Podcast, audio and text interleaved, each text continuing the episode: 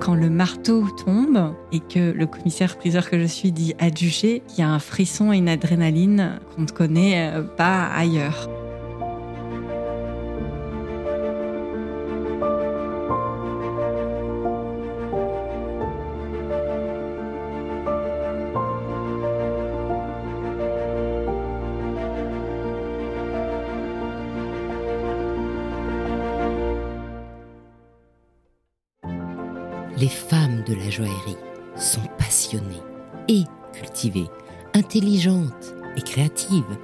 Bosseuses et imaginatives.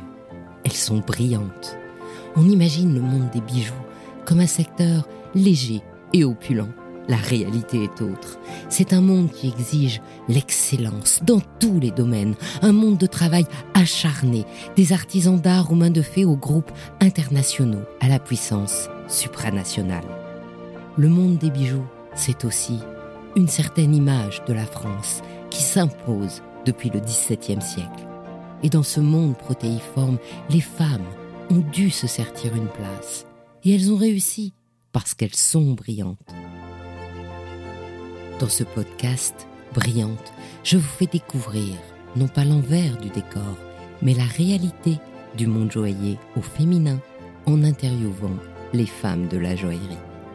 À chaque fois, je leur demande un conseil pour une jeune femme qui serait tentée par ce monde où le scintillement de vitrine cache l'exigence du travail et de l'investissement personnel, pour que la prochaine génération se prépare ainsi à devenir brillante. Aujourd'hui, je suis avec une femme brillante, Magali Tesser, la directrice du département joaillerie de Sotheby's. Bonjour Magali. Bonjour Anne. Alors la question gimmick que je pose un petit peu à tout le monde, c'est quoi ton plus joli souvenir de bijoux?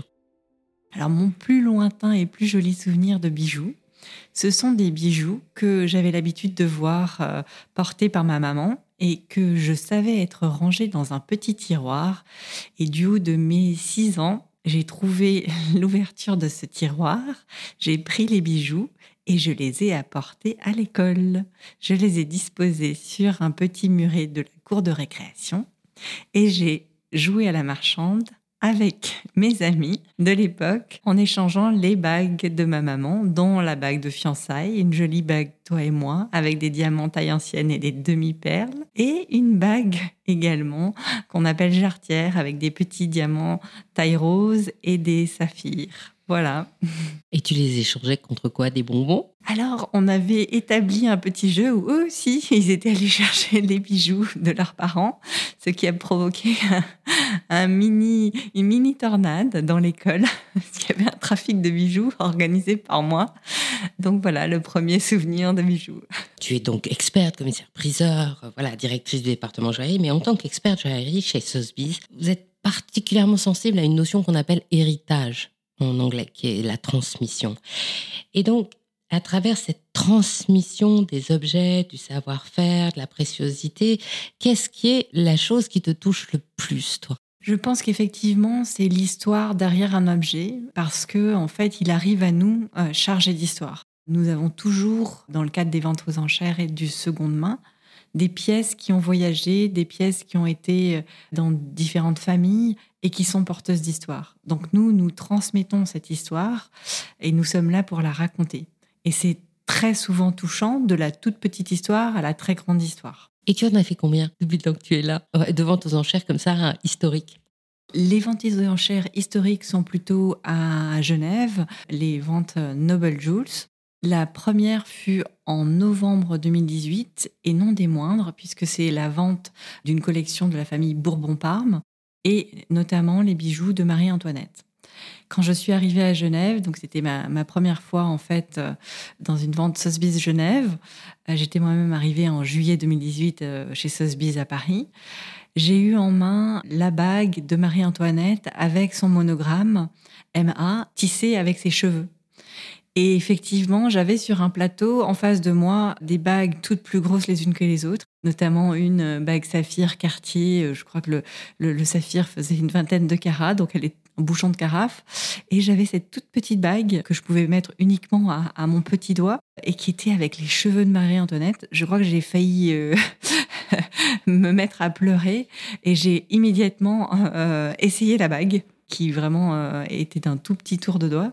Et, je me suis dit, mais comment je peux porter cette pièce historique qui normalement devrait être dans un musée? Et en fait, c'est un peu ça, euh, la magie de, de notre travail, c'est que de temps en temps, nous avons des pièces à une valeur euh, historique telle qu'elles devraient être dans un musée.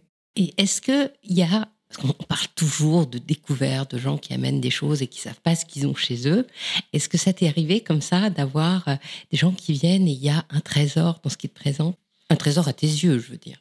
Alors, il y a des trésors à leurs yeux et qui parfois malheureusement n'en sont pas. Donc euh, dans ces cas-là, c'est vrai qu'on n'est pas toujours porteur d'une bonne nouvelle, donc on essaye d'accompagner la nouvelle avec le plus de douceur possible. Et en effet, parfois, il y a des pièces qui ne sont pas signées et qui n'ont pas de poinçon de maître et qui ne sont reconnaissables que grâce à leur stylistique et dont nous-mêmes, nous n'avions pas forcément connaissance. Et c'est à l'aide de certains experts, comme je pense notamment à des pièces de Suzanne Belperron. Il m'est arrivé à plusieurs reprises d'avoir besoin du spécialiste de Suzanne Perron, Olivier Barouin, pour euh, attribuer ces pièces.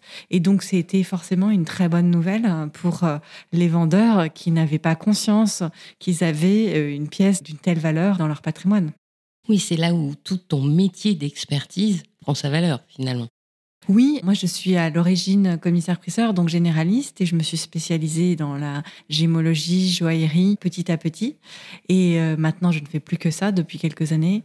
Mais effectivement, on a toujours l'intuition euh, d'une pièce exceptionnelle quand on la regarde. Alors même si nous n'avons pas le fin mot de l'histoire, on, peut faire appel à, des personnes extérieures, à des maisons joaillières euh, comme Van Cleef Arpels, comme Boucheron, qui ont des euh, départements patrimoine ou héritage et qui, eux, ont une documentation que nous n'avons pas. On se fait aider parfois, et parfois tout simplement dans notre propre documentation, avec nos propres recherches, ou parce qu'on a déjà vu la pièce dans des ventes précédentes, et aussi grâce à nos confrères, parce qu'on est euh, une grande équipe internationale, et que chacun a sa propre expérience, et que toutes ces expériences ajoutées, en fait, ça en fait effectivement une grande connaissance. On s'appuie souvent sur cette connaissance internationale.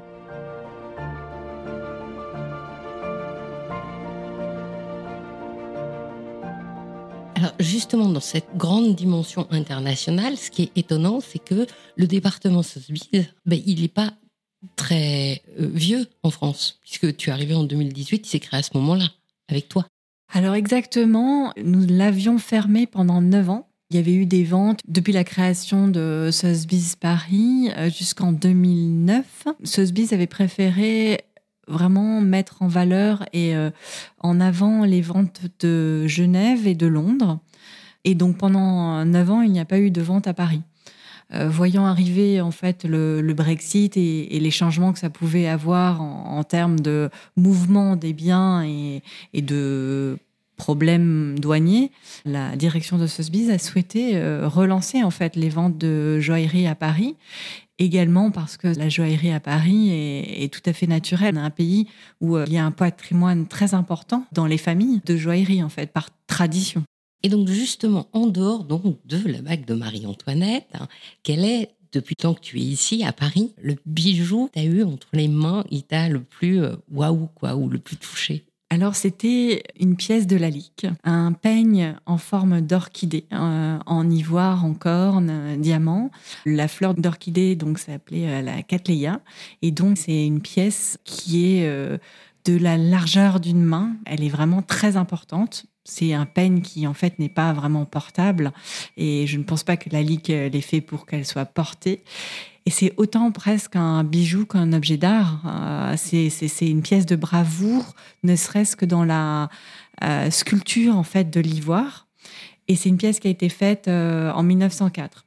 Je l'ai rencontré, j'ai eu la chance de, l'avoir entre les mains. En fait, nous avons gagné une collection qui provenait d'un collectionneur, Monsieur Sorbach, qui a en fait toute sa vie collectionné les pièces de la Ligue et qui a été vraiment habité par le personnage de la Ligue. Il a tout recherché sur lui. Il avait une documentation faramineuse sur lui, qu'on a eu d'ailleurs euh, dans nos murs. Donc j'ai eu presque huit cartons de documentation dans lesquels il a fallu se plonger. Dans ces moments-là, en fait, on rentre dans la passion d'une personne qui, pendant toute une vie, a non seulement acheté des pièces de la Ligue, mais qu'il a vraiment choisi, et choisi pour des raisons extrêmement particulières. Chacune d'elles a été euh, pleinement documentée. Il a même écrit des poèmes sur certaines pièces. Et donc, en fait, chaque pièce avait une histoire. Et en fait, il a fallu rentrer dans l'histoire de ce collectionneur et dans un peu dans, dans, dans sa personne pour réussir à, comprendre cette collection qui était assez éclectique, puisqu'il y avait aussi des objets d'art et pas seulement des bijoux. Et donc, en fait, j'ai écrit un catalogue qui a expliqué le pourquoi du comment de chaque chaque choix en fait de des pièces de ce collectionneur. Il a fallu moi-même que je le comprenne au préalable. Et c'était vraiment avec beaucoup de bonheur que j'ai fait euh, ce travail avec la famille qui m'a beaucoup euh, aidé et épaulé. Et donc, en fait, on a vendu cette pièce qui euh, s'est vendue, donc, elle est estimée 4 à 600 000 euros et elle s'est vendue 758 000 euros. Et donc, c'est le plus haut prix pour une pièce de la LIC, euh, une pièce de joaillerie de la LIC euh, chez Sotheby's. Et donc, bon, j'en étais très fière parce que c'est vraiment une pièce extraordinaire.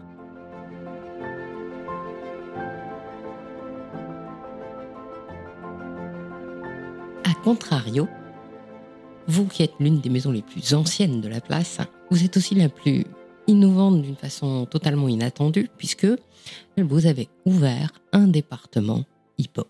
Oui, alors Effectivement, je pense que c'était euh, entre 2019 et 2020, et notamment un peu grâce ou à cause du Covid, que nous avons essayé, on va dire, de trouver une nouvelle euh, clientèle, de rajeunir un peu euh, la clientèle des maisons de vente parce qu'on existe depuis 278 euh, ans. Mais et c'est vrai que les collectionneurs, il y en a dans tous les domaines. Moi, j'ai commencé à Drouot.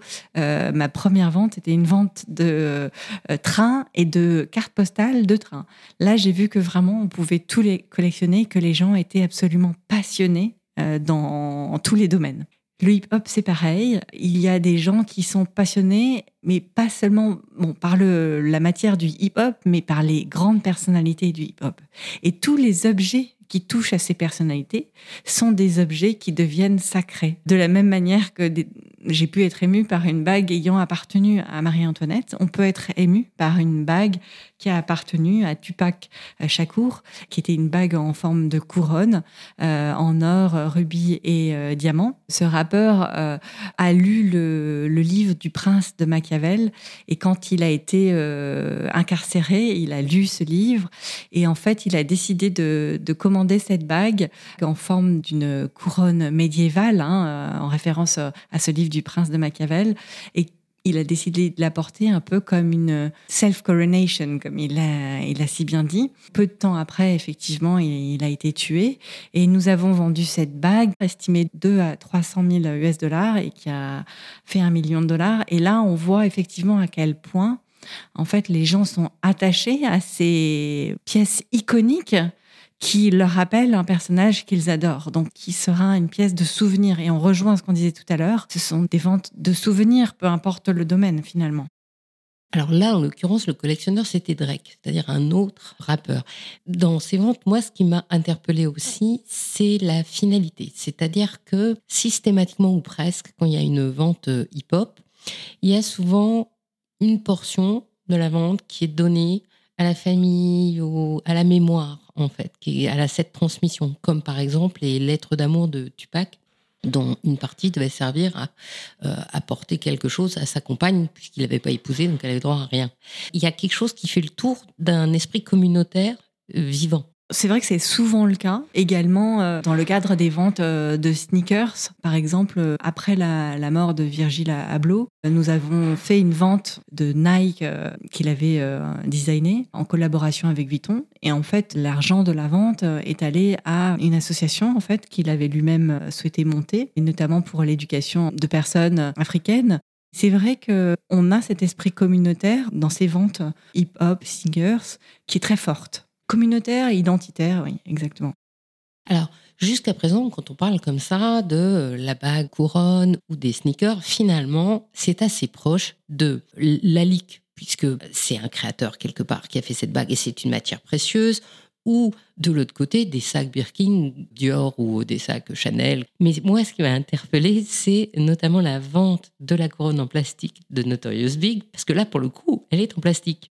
Donc, le moteur, c'est la notoriété de la personne, certes. Est-ce qu'il y aurait quelque chose d'un peu différent par rapport au moteur des gens qui viennent acheter dans les salles de vente, j'allais dire des ventes plus classiques?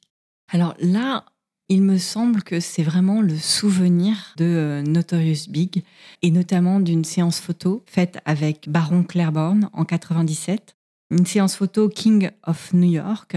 Il y avait eu deux couronnes en plastique avec des gemmes en plastique qui avait été euh, pour cette séance photo, une qui était un peu trop petite et une autre euh, un peu plus grande. Son agent, en fait, n'était pas très content du résultat de la couronne parce qu'il trouvait que c'était un peu presque ridicule, ça faisait un peu Burger King, selon lui. En fait, le photographe a, immédiatement capturé l'instant euh, avec brio. Ça a fait une photographie absolument mythique. Son décès étant arrivé quelque temps après, c'est donc devenu une pièce iconique de la vie et du parcours de ce rappeur. Donc évidemment, là, on est presque dans un objet qui est un bijou, mais un bijou qui n'a pas de valeur euh, quant à ses matériaux premiers. Mais c'est une pièce qui euh, a une valeur euh, historique dans l'histoire de ce personnage iconique. En plus d'être un bijou d'artiste, en fait. Oui, tout à fait, parce qu'en plus, elle est signée par Claiborne, qui a indiqué Crown from Biggie, Connie Shot 3697. Donc avec la date, le titre de la série photo et donc euh, qui avait euh, porté euh, cette couronne. Donc jusque-là, on arrive au même moteur que les ventes classiques. Ça paraît surprenant parce qu'on n'est pas habitué de dire Sotheby's et hip-hop, mais les collectionneurs et les acheteurs ont les mêmes ressorts. Tout à fait. Il a fallu attribuer cette couronne, être sûr que c'était bien la bonne, parce que les enjeux financiers évidemment étaient importants, parce que estimée de 300 000 US dollars, elle s'est vendue 594 750 US dollars. Donc il fallait absolument s'assurer de la provenance. Pour ça, même dans ce domaine, évidemment, il y a des experts et mener l'enquête de la provenance. En fait, la provenance, la signature et l'histoire qui entoure l'objet est, fondamentale. Plus récemment, c'est toujours de la musique, mais c'est plus totalement du hip-hop. C'était le bracelet de Freddie Mercury.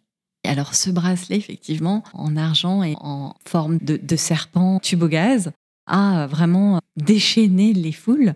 Il l'a porté lors euh, du clip euh, Bohemian Rhapsody. Et on a vraiment là vu les gens se déchaîner. Je pense que les, mes confrères du département euh, joaillerie euh, de Londres euh, sont tombés de leur chaise et, nous avec, euh, à distance, qu'on a pu voir le prix réalisé.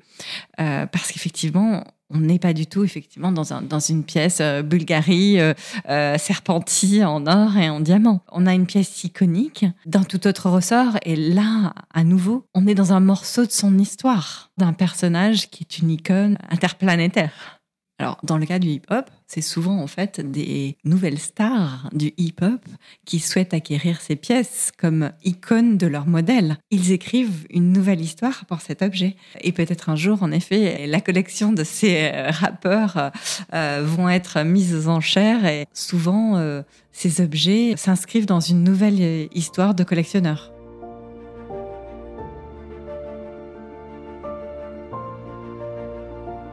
Puisque dans ce qu'achètent ce genre de personnes. Il y a aussi bien, par exemple, des sneakers que des bijoux. Est-ce que c'est pour ça qu'en Europe, Sotheby's a créé un département luxe beaucoup plus général qui comprend à la fois la joaillerie et d'autres euh, départements?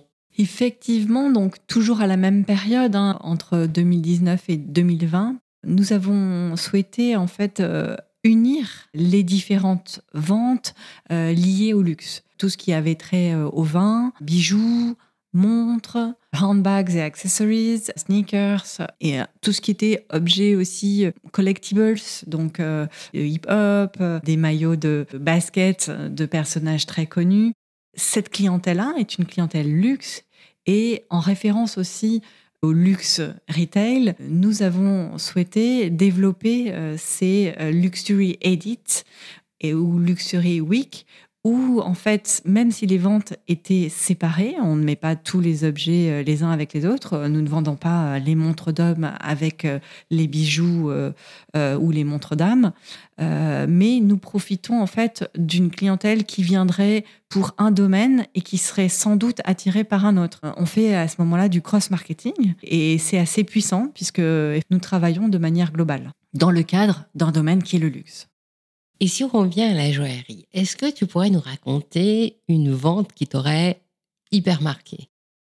Je pense qu'effectivement, la vente des bijoux de Marie-Antoinette et plus globalement la vente de la collection Bourbon-Parme a vraiment été une vente marquante avec une bataille d'enchères pour la perle de Marie-Antoinette, puisqu'en fait, euh, nous sommes partis à un peu moins de 1 million de francs suisses pour arriver à 36 millions euh, de francs suisses. Et en fait, c'était euh, une enchère qui a duré 25 minutes avec de longs moments de silence où en fait, on a eu au final deux personnes, euh, parce que ça a commencé avec beaucoup plus de personnes, mais au fur et à mesure, euh, les enchérisseurs ont abandonné. Et au final, deux euh, acheteurs particuliers, absolument passionnés par le personnage de Marie-Antoinette et parce que ça pouvait représenter, et par les perles également, les perles fines, un moment de vente aux enchères anthologique. Et auparavant, ces bijoux avaient été exposés partout chez Sotheby's dans le monde oui, en effet, en général, quand nous avons une collection euh, de cette importance, nous faisons faire euh, des voyages aux bijoux. Donc c'est assez drôle parce que effectivement, il y a certains bijoux qui n'ont pas énormément bougé parfois, comme dans la collection que nous allons avoir en novembre prochain à Genève.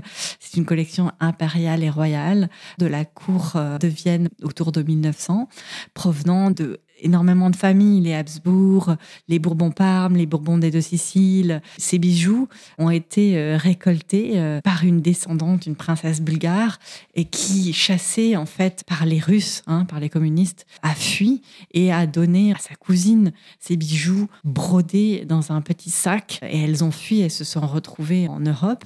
Ces bijoux ont été conservés depuis 1947 euh, jusqu'à aujourd'hui dans un coffre et n'ont pas bougé.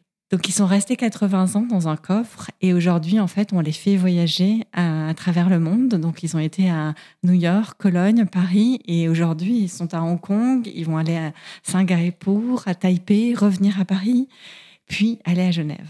Donc c'est vrai qu'ils n'auront jamais autant voyagé. Et en général, on essaye de montrer ces pièces exceptionnelles à notre clientèle internationale pour qu'ils touchent du doigt ces pièces.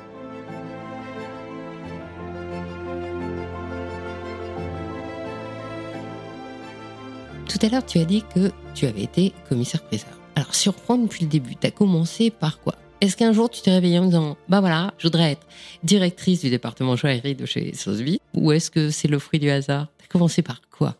Alors c'est un parcours pas tout à fait linéaire, mais qui est quand même, somme toute, logique. En fait, euh, j'avais des parents qui me traînaient vraiment dans les brocantes et euh, qui avaient énormément de livres d'exposition à, la maison. J'ai commencé par adorer Picasso et en fait, comme tout le monde disait la fameuse phrase « Oh, mais ça aussi, je peux le faire euh, en voyant des œuvres de Picasso », j'avais envie d'expliquer aux gens, en fait, pourquoi ce n'était pas si simple que ça.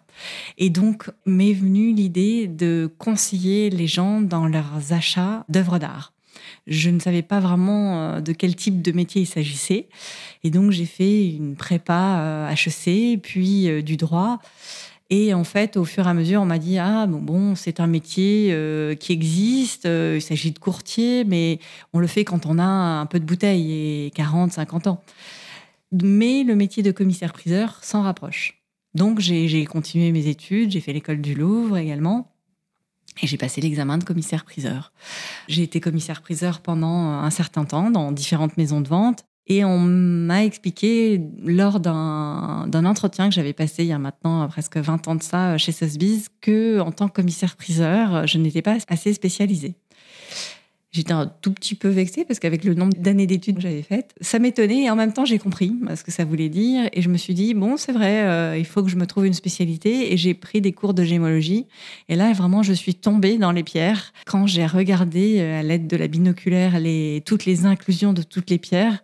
C'est comme si je nageais dans l'océan des inclusions et j'ai adoré ça. Donc c'est vraiment une passion que j'ai découverte euh, sur le tard, hein, vers 30 ans. Je me suis pleinement plongée euh, dans ce domaine. puis j'ai été euh, directrice d'un département pour une maison de vente à, Fontainebleau. Et là, ben, j'ai dû effectivement apprendre sur le tard euh, ce qui était, on va dire, l'estimation des pièces. Même si j'avais un métier de commissaire-priseur où on m'avait appris à faire face en fait à des objets que je ne connais pas et que je suis censée savoir euh, estimer. Donc euh, c'était une très bonne formation, mais je me suis spécialisée et donc euh, j'ai à ce moment-là vraiment expérimenté l'évaluation en fait hein, des bijoux. J'ai hésité à me mettre à mon compte. J'ai été recrutée par un site internet qui vendait des pièces de joaillerie et des objets d'art en ligne. J'ai appris ce qu'était le digital à ce moment-là. C'était les tout, tout, tout euh, prémisse euh, du digital où personne ne croyait vraiment dans la vente d'objets d'art en ligne. J'ai ensuite créé mon propre site internet, forte de cette expérience, en même temps que mon cabinet d'expertise indépendant en, joaillerie. Et c'est pour ces deux euh, casquettes que Sotheby's m'a recruté en 2018 parce qu'effectivement, on cherchait à développer le digital. C'est pour ça qu'on m'a demandé de venir chez Sotheby's, forte de cette expérience. Et euh, ça, c'était une prémonition, puisqu'il y a eu le confinement juste derrière, finalement. Oui, donc euh, la première vente digitale Sotheby's Paris pour la joaillerie, uniquement digitale, s'est déroulée en mai 2019 euh, et a eu énormément de succès puisque personne à l'époque ne pouvait acheter, il n'y avait plus de magasins de joaillerie ouverts, plus de shows. Euh, les International Jewelry Show euh, de Hong Kong, de Miami n'avaient pas pu euh, avoir lieu. Donc autant les particuliers que les professionnels avaient besoin d'acheter et en fait seules les ventes aux enchères à distance pouvaient subvenir à ces besoins. Et est-ce que les clients ont des comportements différents sur le net? Alors, ce qui s'est passé effectivement, hein, ce tournant un peu historique planétaire dans, et dans tous les domaines, donc même si il y a toujours eu, je pense, des demandes de renseignements que l'on indique dans ce qu'on appelle le condition report que l'on fait dans toutes les ventes et pour tous les domaines. Il a fallu que nous-mêmes, nous soyons beaucoup plus pédagogues et beaucoup plus explicites dans ces condition reports et dans ce qu'on pouvait indiquer à nos acheteurs, que ce soit des acheteurs particuliers ou professionnels. Il a fallu qu'on soit très très précis, que nos explications soient beaucoup plus denses, et ça accompagne également de beaucoup de visuels. Ah, donc euh, c'est vrai que je pense qu'on a multiplié par 10 euh, l'envoi de, photographies et de vidéos et de photographies portées pour avoir en fait les proportions hein, des bijoux. Et c'est vrai que tous les outils tels que Teams, euh, WhatsApp nous ont extrêmement aidés à cet envoi hein, d'informations visuelles pour nos clients. Et aujourd'hui, dans tout tes quotidien, qu'est-ce que tu préfères faire? C'est quoi ton mouvement préféré? De ma formation de commissaire-priseur, j'adore l'intensité et le moment de la vente, parce que c'est un moment euh, magique où en fait c'est la consécration d'un travail de six mois qui prend euh, effet. Donc quand le marteau tombe et que le commissaire-priseur que je suis dit adjugé, c'est vrai qu'il y a un frisson et une adrénaline qu'on ne connaît euh, pas ailleurs.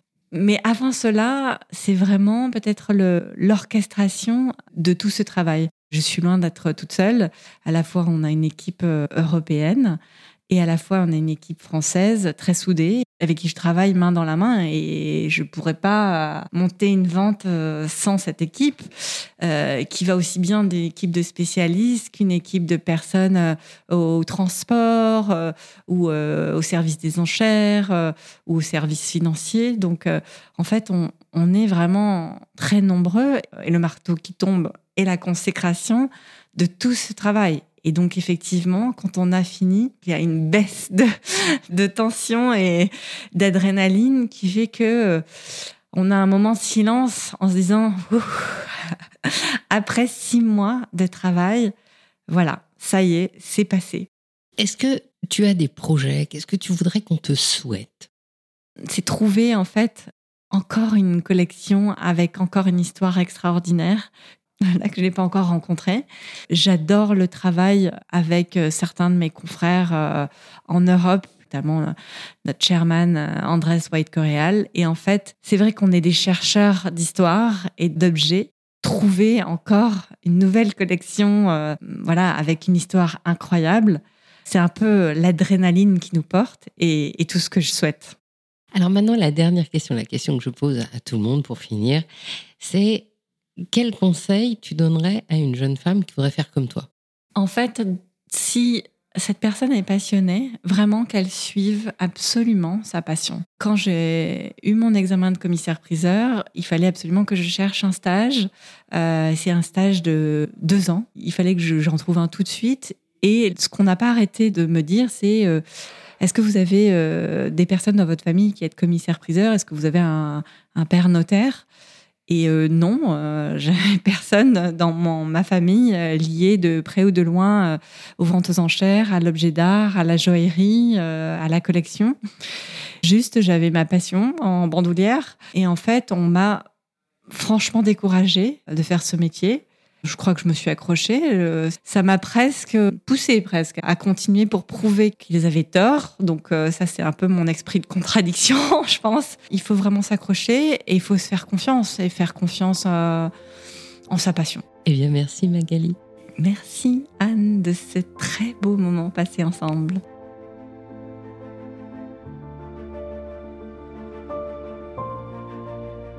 Merci d'avoir écouté Brillante. Je suis Anne Desmarais de Jotan, et je donne une voix aux bijoux chaque dimanche. Et si vous aussi vous avez envie de faire parler vos bijoux et votre maison, je serai ravie de vous accompagner pour réaliser votre podcast de marque ou vous accueillir en partenaire dans mes podcasts natifs. Je vous donne rendez-vous le mois prochain sur ce podcast brillante et en attendant sur le podcast Le bijou comme un bisou en alternance avec le podcast Il était une fois le bijou. Faites-moi plaisir, soutenez le podcast en mettant des avis, des étoiles sur Spotify ou Apple Podcast.